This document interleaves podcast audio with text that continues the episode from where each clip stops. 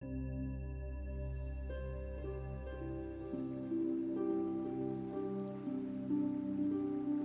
งหลายที่กำลัง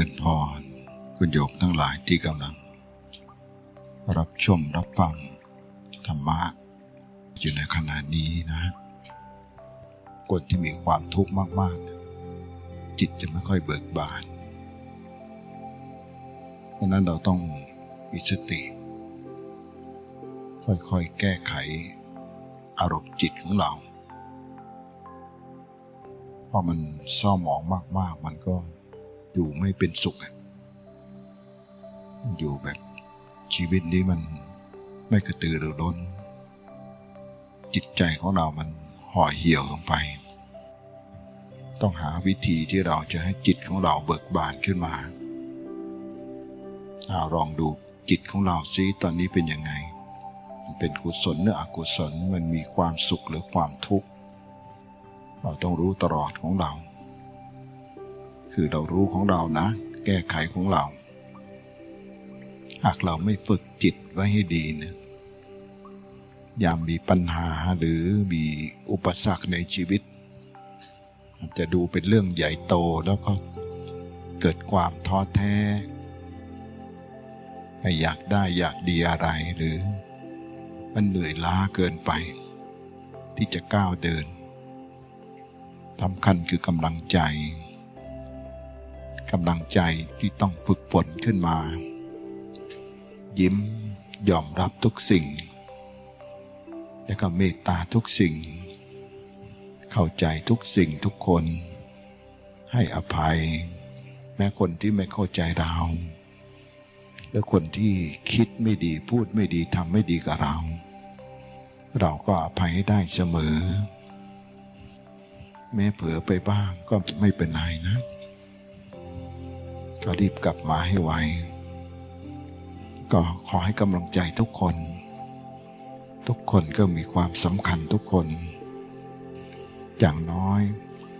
เราก็รู้จักผ่อนทุกข์ให้ผู้อื่นด้วยความเมตตาและสงสารมีแต่ความปรารถนาให้ผู้อื่นพ้นทุกข์ดังนั้นที่เราเป็นทุกข์กันอยู่ยังมีผู้ที่เป็นทุกข์มากกว่าเราอีกมากมายดังนั้นความทุกข์ของเราบางทีถ้าเทียบกับคนอื่นก็ไม่ได้มากอะไรนะบางทีเราก็โชคดีแล้วที่เรายังมีชีวิตอยู่กันยังมีบ้านให้อยู่ยังมีอาหารให้กินก็ให้เรามองความเป็นจริงของชีวิต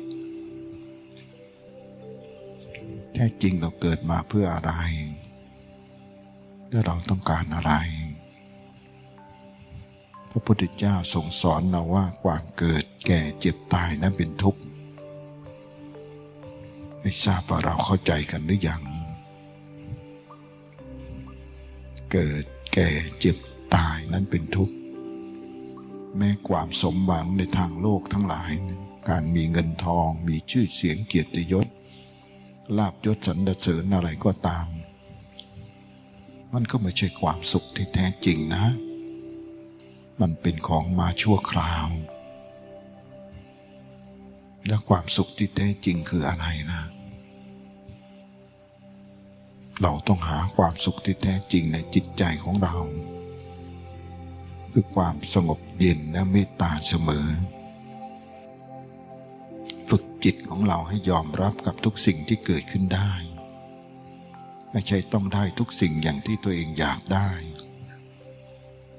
ในเวลามันไม่ได้นะถ้าได้มาแล้วมันไม่เป็นดังที่คิดนะเราก็ยิ่งเจ็บปวดนะยังไงก็พยายามรักษาจิตเจริญเมตตาพุทธานุสติก็คือคิดถึงระลึกถึงพระพุทธเจ้าอยู่เสมอเราจะไม่เดี่ยวดายนะขอความสุขสวัสดีความมีมงคลความสมบูรณ์ผลและความสมหวังในสิ่งที่ดีจงมีแด่ทุกท่าน